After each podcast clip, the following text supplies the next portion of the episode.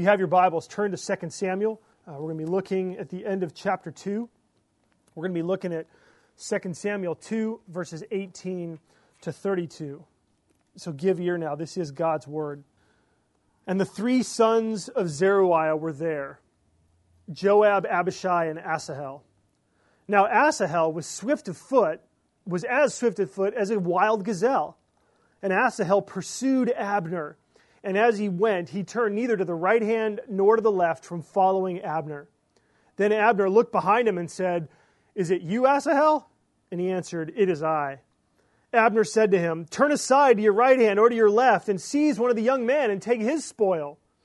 But Asahel would not turn aside from following him. And Abner said again to Asahel, Turn aside from following me. Why should I strike you to the ground? How then could I lift up my face to your brother Joab? But he refused to turn aside. Therefore, Abner struck him in the stomach with the butt of his spear so that the spear came out at his back. And he fell there and died where he was. And all who came to the place where Asahel had fallen and died stood still. But Joab and Abishai pursued Abner. And as the sun was going down, they came to the hill of Ammah, which lies before Giah on the way to the wilderness of Gibeon. And the people of Benjamin gathered themselves together behind Abner and became one group and took their stand on the top of a hill. Then Abner called to Joab, Shall the sword devour forever? Do you not know that the end will be bitter? How long will it be before you tell your people to turn from the pursuit of their brothers? And Joab said, As God lives, if you had not spoken, surely the men would not have given up the pursuit of their brothers until the morning. So Joab blew the trumpet and all the men stopped and pursued Israel no more, nor did they fight any more. And Abner and his men went all through that night through the Arabah. They crossed the Jordan, and marching the whole morning, they came to Mahanaim. Joab returned from the pursuit of Abner.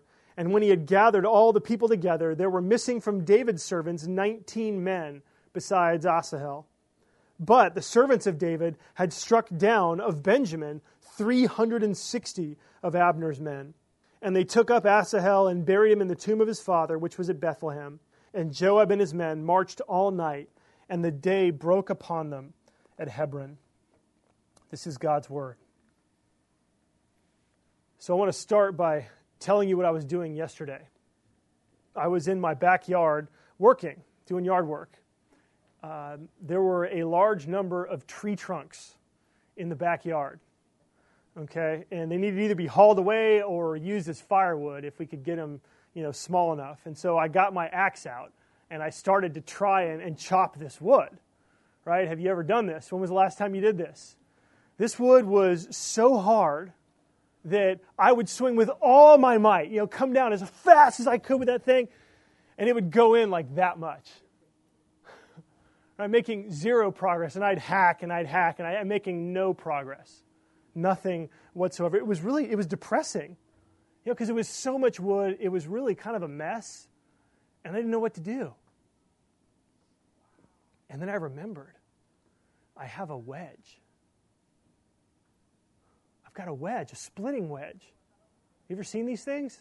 You know, there's these, they're kind of like uh, levels, you know, where it's like a triangle, three dimensional triangle, and, and you drive it into wood and it splits the wood right? You've seen these things. So I got the wedge and my mini sledgehammer and I went to town. It was awesome.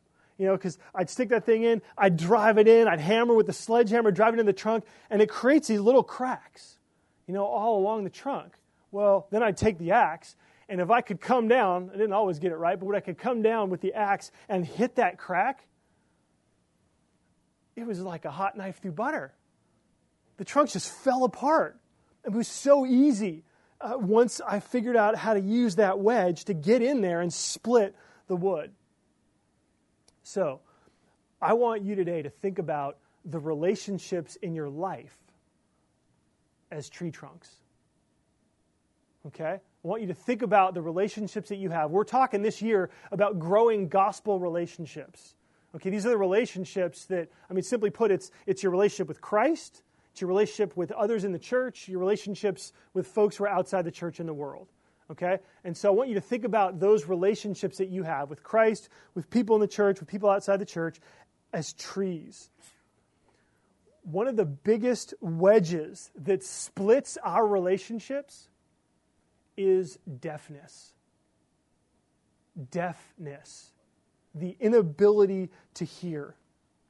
Okay? Being relationally deaf, if you're either unwilling or unable to listen in your relationships, that's the tool, that's the wedge that splits our relationships, that causes conflict, that causes dissension, that causes bitterness, that causes problems in our relationship. And so this text actually shows us three people who are dealing with relational deafness. Okay, each one of these three folks, and we're going to see them, and we're also going to learn how to deal with this in our own lives. Okay, so if you want to take notes, I'll give you the points. First, Asahel is deafened by ambition. Second, Abner is deafened by hypocrisy. And then third, Joab is deafened by anger. Okay, so the deafness of ambition, hypocrisy, and anger. That's what we're going to look at today. That's what we're going to see. So, first, let's look at Asahel. Asahel was deafened by ambition. Let me just give you a little short intro if you don't remember what we talked about last week. This is the second half of a confrontation between Joab, the commander of David's army, and Abner, the commander of Ishbosheth's army. Okay, Ishbosheth was the son of Saul. Abner rejected God, rejected David, and set up Ishbosheth, one of Saul's sons, to be king. So you got two kings, two commanders, two armies, and Abner moved dangerously close, instigated a conflict, and this is the second half of that confrontation. Okay, if you want to hear about the first half, listen to the sermon from last week. Okay, so that conflict began with this 12 on 12 tournament, and it ended when Joab's army attacked. Okay, so they attacked, um, they brought the 12 verses 12 to death. Well, now in our passage, Joab attacks again, and Abner flees with his army.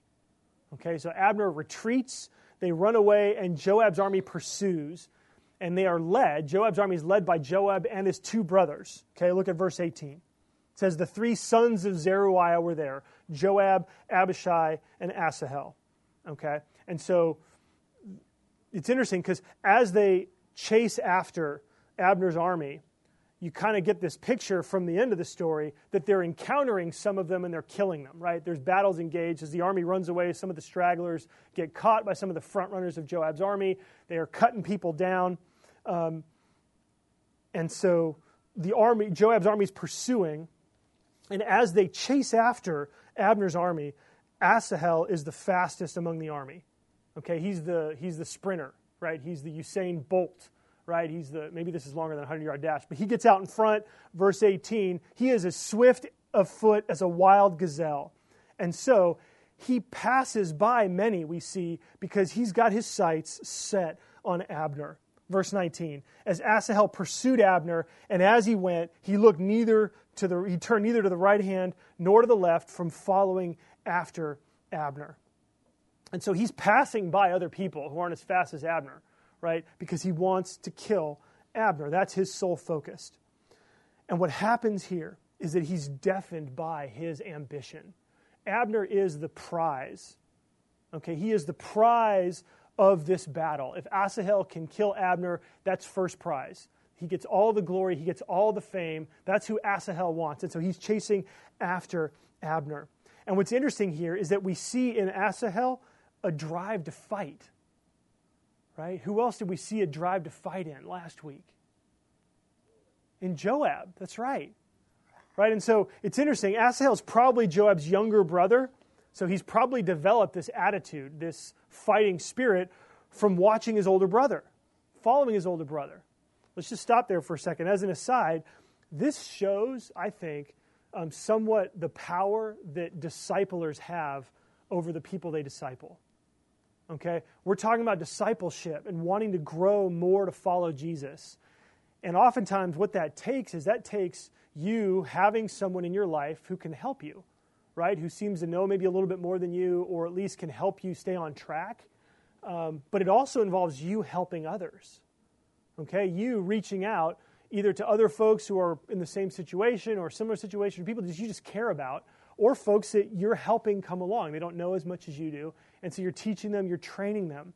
Well, if you're helping someone else grow, if someone else is looking up to you, you need to be careful that they don't pick up your bad habits. Right? You need to be careful they don't pick up your weaknesses, your sins. Okay? Asahel is picking up one of the bad characteristics of Joab. Now, this doesn't mean that you have to be perfect in order to help somebody else grow. Okay, far be it, because then none of us would be helping anybody, right? You don't have to be perfect. That's not what I'm saying here. But the key is that you need to be open about your weaknesses. Okay, that's how you bring those things together. You're not perfect, but you're trying to help somebody else. If you know about your weaknesses, you need to be honest about your weaknesses.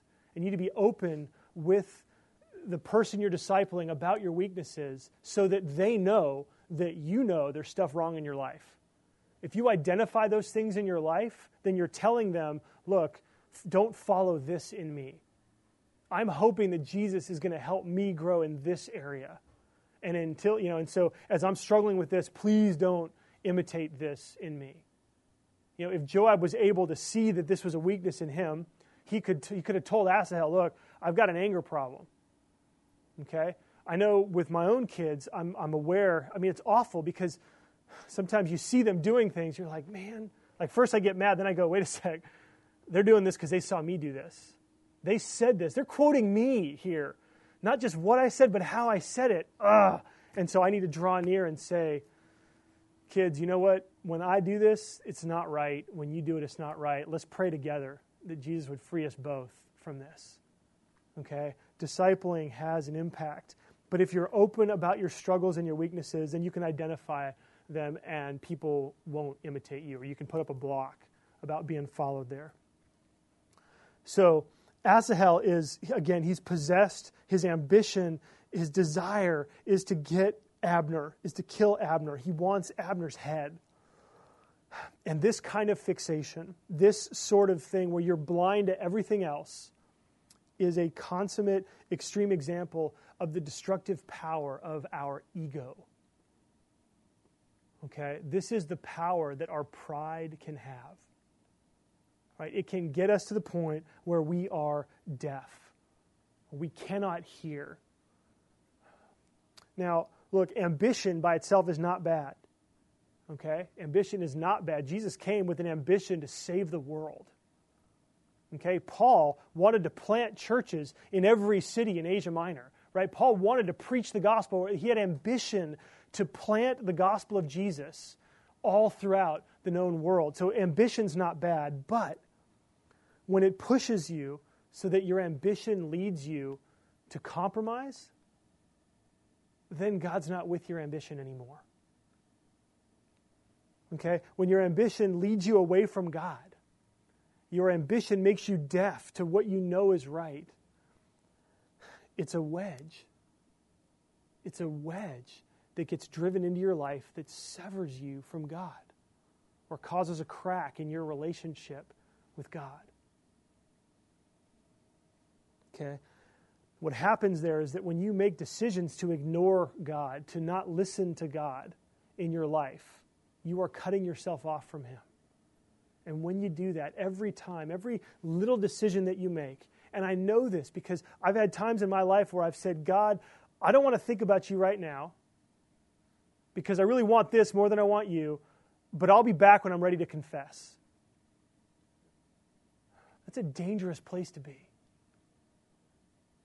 Because what you're doing is you are taking a steel wedge and you are driving it into the trunk of your relationship with God, and it will cause cracks and it will ultimately split. If you're doing that right now, you need to look at Asahel you just see what Asahel's doing because it drove him to foolishness. He radically overestimated his skill and he radically underestimated the skill of Abner. He had no chance against Abner, none whatsoever. Abner knew it. And what's interesting is that Asahel's deafness gets worse because he actually hardens his heart. If you look at verses 19 to 23, Abner tries to get him to let up Three times Abner gives him an option. Three times he tells them, but, he, but Asahel is deaf to Abner's words. You see the progression. Verse 19, it says, He turned neither to the right hand nor to the left from following Abner. And then verse 21. All right, look at verse 21. Abner said, Turn aside, take one of the other men, but Asahel would not turn aside. So first it's he did not. Now it's he would not turn aside from following him. And then verse 23, but he refused to turn aside. And what we see here in this passage is a continuing, it's an increasing obstinacy.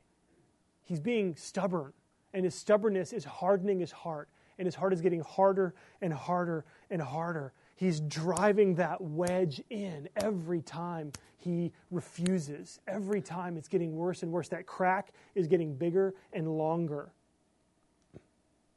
And it's threatening to split.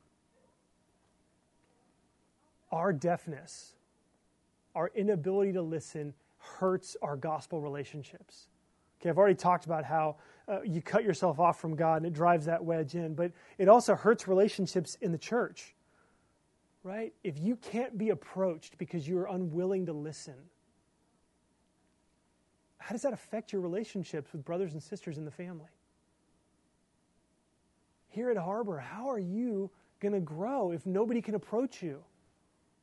Right?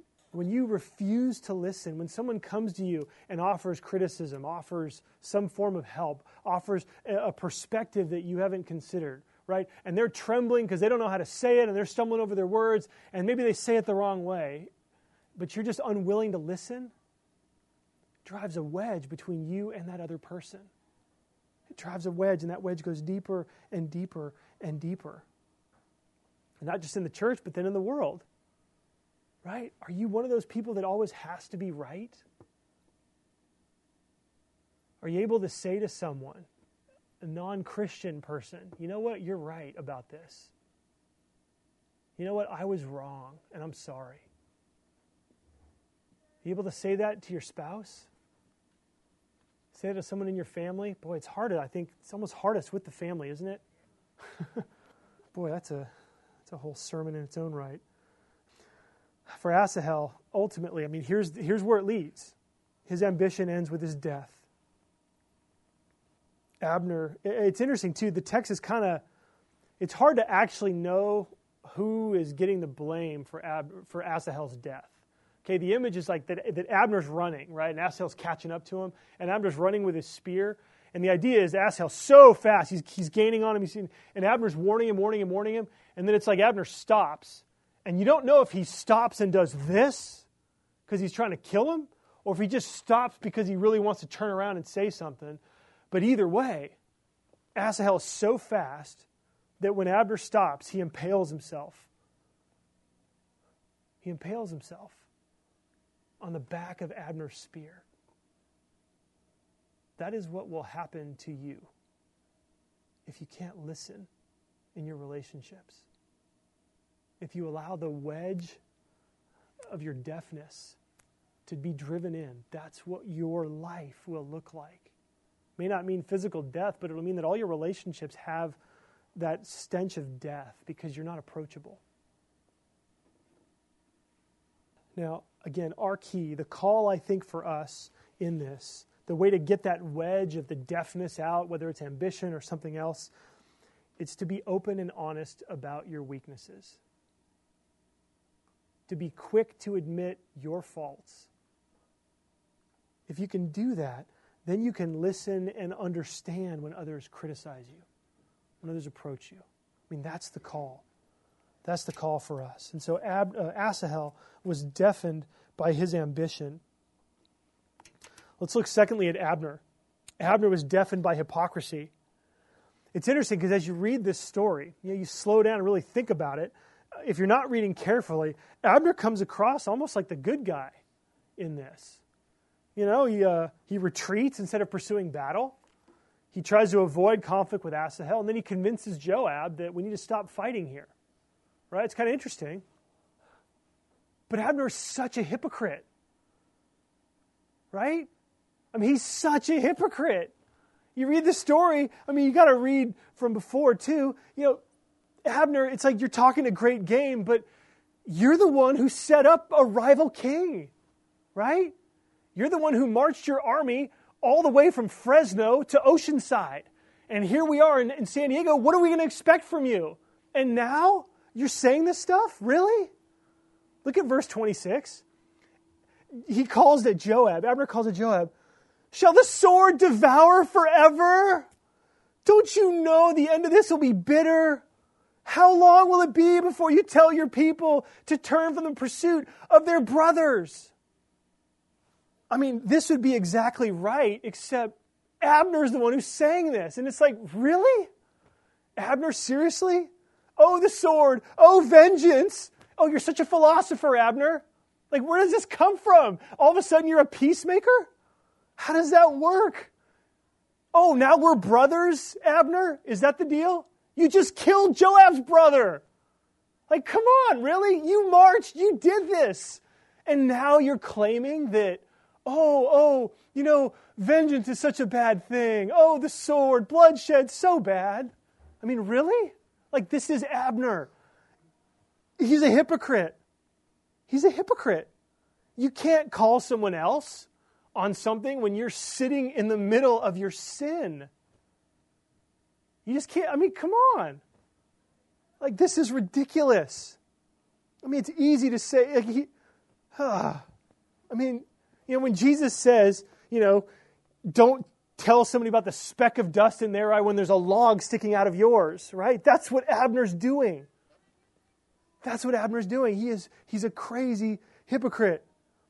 You know, and then look at you, know, you can imagine like because Joab kind of calls him on it. We'll look at that in a little bit. But but he's like, I didn't mean to kill him. It wasn't my fault. There I was running along, and he got on the back of my spear. It wasn't me. Mean, the point with Abner is that you cannot play with fire and then get surprised when you're burned. That's a word for all of us. You cannot play with fire and then act like you're surprised if you get burned.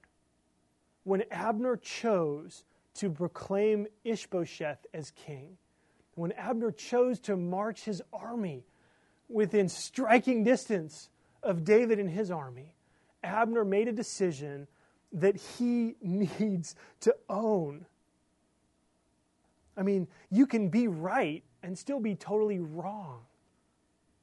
Right? Even if what Abner's saying is the correct approach, Abner is just, I mean, this is not good. this is the height of hypocrisy. And it reminds me, um, the times in my life, when I think back over my multiple decades, you know, and I think when I've been the most righteous, the most without sin in my whole life, was sitting outside the principal's office in elementary school. There I am on a bench waiting to talk to the principal. And I can't tell you how righteous, some kind of radical transformation perfect sanctification happened in my own life when I would walk through the door of the principal's waiting room and sit on that bench. Man, I was the most righteous person on earth. Okay? What do I mean? Well, there were on the opposite wall of the bench where I sat, I can still see this. I mean, this might be a testimony to how often I was there, it might be a testimony to other things, but they used to display the artwork of the younger students in the school up on this bulletin board. And I still remember, uh, I must have been there in, February, sitting in the principal's office or sitting outside waiting to talk to the principal. And I, would, I remember there was this art project that I guess the kindergartners or first graders did in the school where they made elephants with hearts.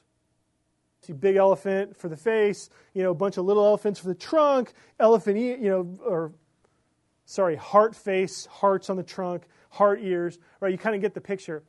Now, these were kindergartners and first graders, and I think at this point I was probably in fourth or fifth grade. And so I'm looking at the quality of this art, and what am I thinking? This art is incredible. Like, I would think this in my head. This is the most beautiful art I've ever seen. Wow, these kids try so hard, and look at this. Like, this art is amazing. Like, it should be put up somewhere. This is honestly what I'm thinking in my head. I remember when I get in trouble with other people, and we'd be sitting in a row on this bench waiting to talk to the principal. These people who were so less righteous than I was, they would say, Look at that one, that's ugly. And I would rebuke them. How dare you? That's great art. Are you crazy? That's great. That's amazing. These kids are young. What's wrong with you? Do you know what I'm thinking in my head as I'm saying all these things? What I'm thinking is, God, do you see how I'm loving these kids and their art? This should make it go better for me in the principal's office, right? I was honestly thinking that to the place where I would rebuke my friends, right, and risk looking like a complete idiot because to me getting in trouble was worse than their their favor. But I mean, that's like there I am sitting, having done everything that I'm being accused of, brought to go to the principal's office and try to figure out some way to deny it, explain it away, whatever. But here I am acting so righteous about this artwork. Do you get the picture? This is Abner. Like this is what I was as I was thinking about Abner, I was like, man, that was me. Crazy hypocrite. Now, I've still been a hypocrite. Okay, like th- that wasn't the only time I've been a hypocrite. I've been a hypocrite a lot you know, and it's, it's interesting because I think we tend, our hypocrisy sort of shows up in our lives normally in the places where we need the most grace. Sometimes the stuff we struggle with, we're not very gracious to others who struggle with the stuff we struggle with. At least that's how it is for me. But the point is that you just, you can't expect, you can't, you, you can't do this.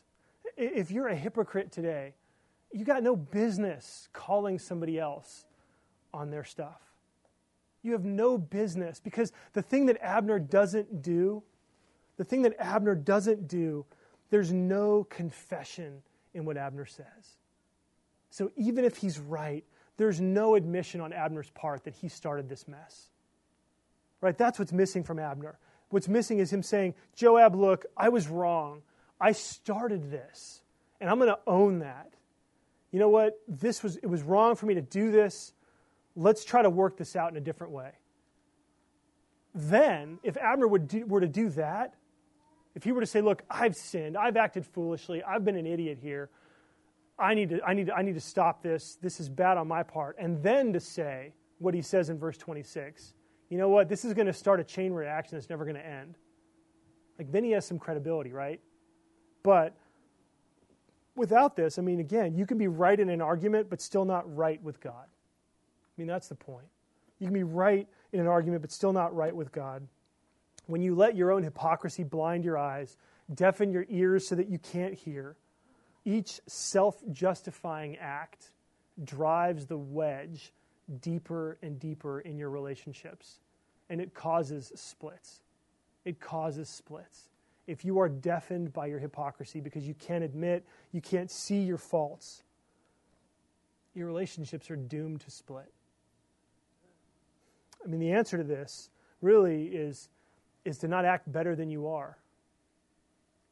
Right? You need to commit to listening.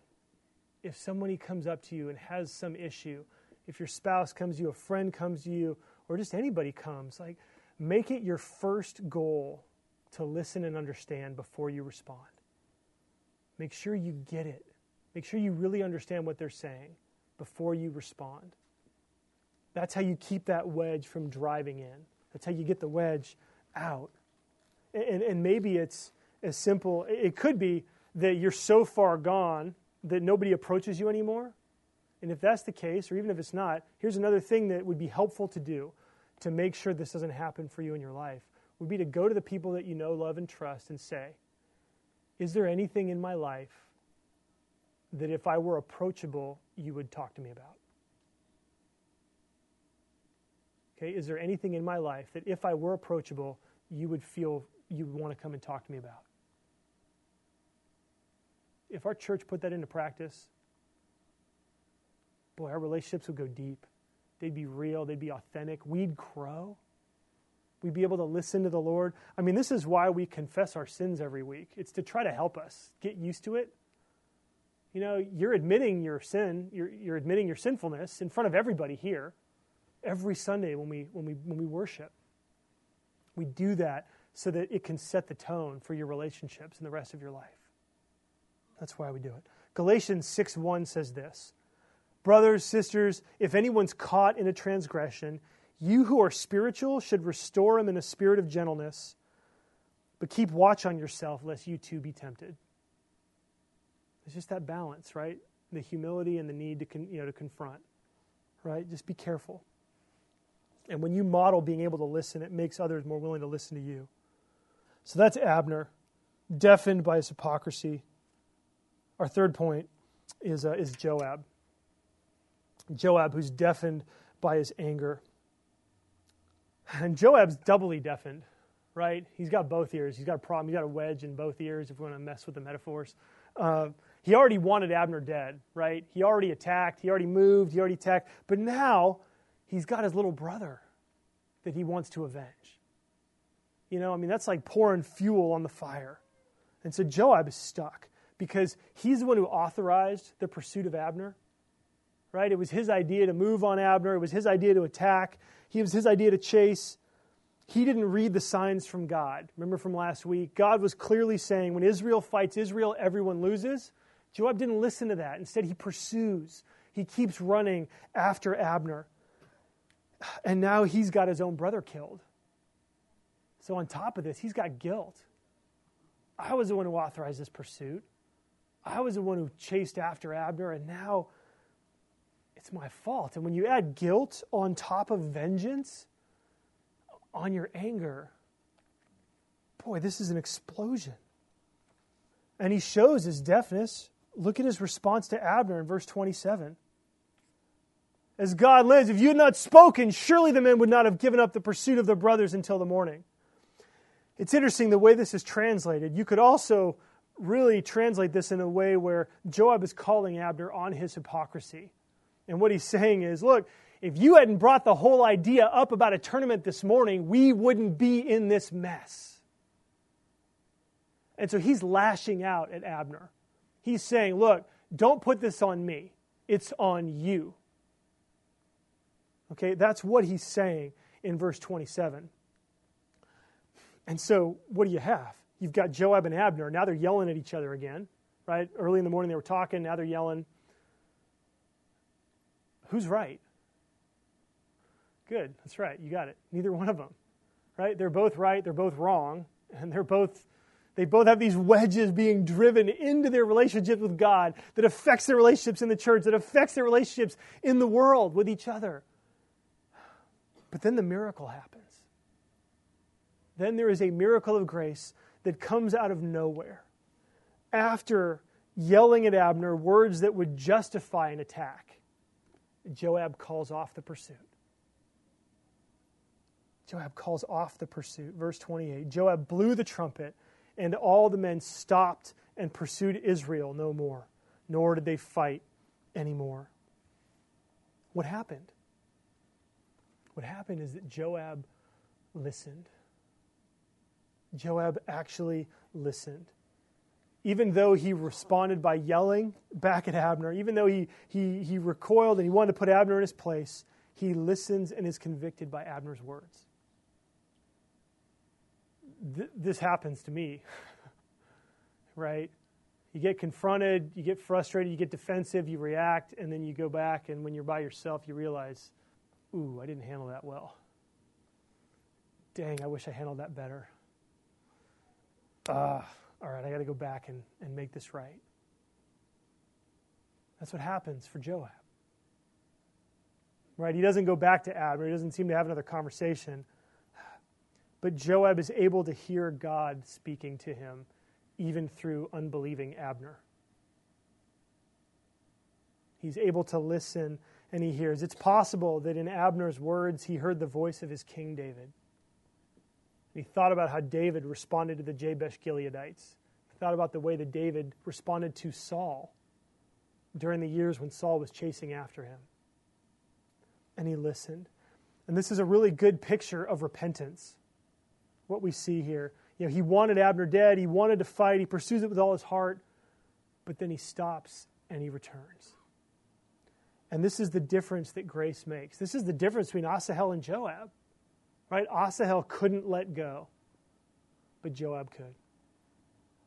That's how the gospel works in our lives. I mean, it's interesting too because once Joab turns and leaves, Great picture again of repentance, pursuing after one thing, stopping, turning around, and going back the way he should. When he returns, he finds that uh, they actually won the battle decisively. Well, verse 30 says that David's servants lost 20 people, 19 plus Asahel, but the servants of David had struck down of Benjamin 360 of Abner's men. That's a 20 to 1 margin. Right? That's a pretty good victory. Right? That's a good victory. And so Joab realizes he won de- de- decisively. And then in verse 32, day breaks upon Joab in Hebron. This is the author's way of saying that for Joab there's a new start. That God and the Son are smiling down upon him. That he's got another chance to start fresh. He's got a new start, a new life, and a new way forward. I mean, that's the call for us. Right? The call for us is that we need to be like Joab and struggle as we might. I mean, I love the fact that Joab wasn't perfect in this passage. Right? That connects with me because I'm not perfect and it's hard to respond the right way immediately. Uh, by God's grace, we want to aim for that. By God's grace, we want to get to that place. But in the meantime, Joab offers us grace. He offers us a new start, a new life, and a way forward. Right? That's true for us too. And that's what brings us to Jesus. Because if we want the sun to rise in our lives, you know, we don't think about the S-U-N, we think about the S-O-N. Right? Jesus is the sun rising. He is our new start when we're failing. If you have been like Asahel or Abner or Joab, if you've been deaf because of ambition, because of hypocrisy, because of your anger, Jesus offers you a fresh start. He's the one who can actually take the wedges out and repair the cracks. Jesus can actually repair the splits in our trees, in our relational trees. That's what he does. And he can do this because he himself was nailed to a tree. Jesus can do this because he himself was split for us. His body was driven into a tree. He was cursed and hung upon a cross so that if you can hear him today telling you that you need to listen and stop hardening your heart, if you can hear him calling you today saying, if it's your entire life that's being lived in a direction that's not with Him, or if it's one part of your life. Right? Christian and non. Both Asahel and Abner have the same chance to listen, but they don't. But if you can hear Jesus calling you to repent and to follow Him, then you can have a fresh start. He will wash you clean, and He will Himself come and live in you to give you the power of God to grow in your relationships to take out the wedges and to heal the cracks, to put the splits back together. That's what he does. Let's pray together.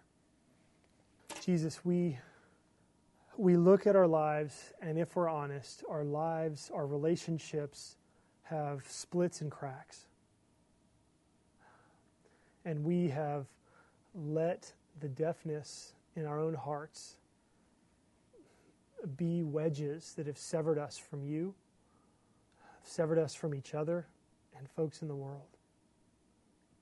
Would you please forgive us?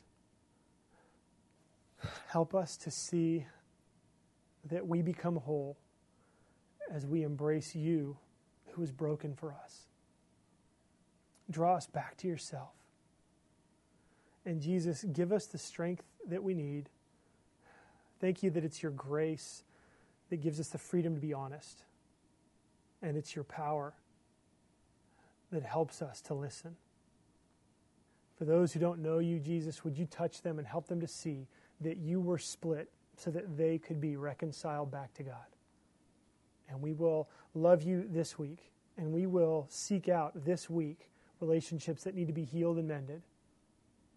And we commit to you to walking in gospel honesty. In your name, amen.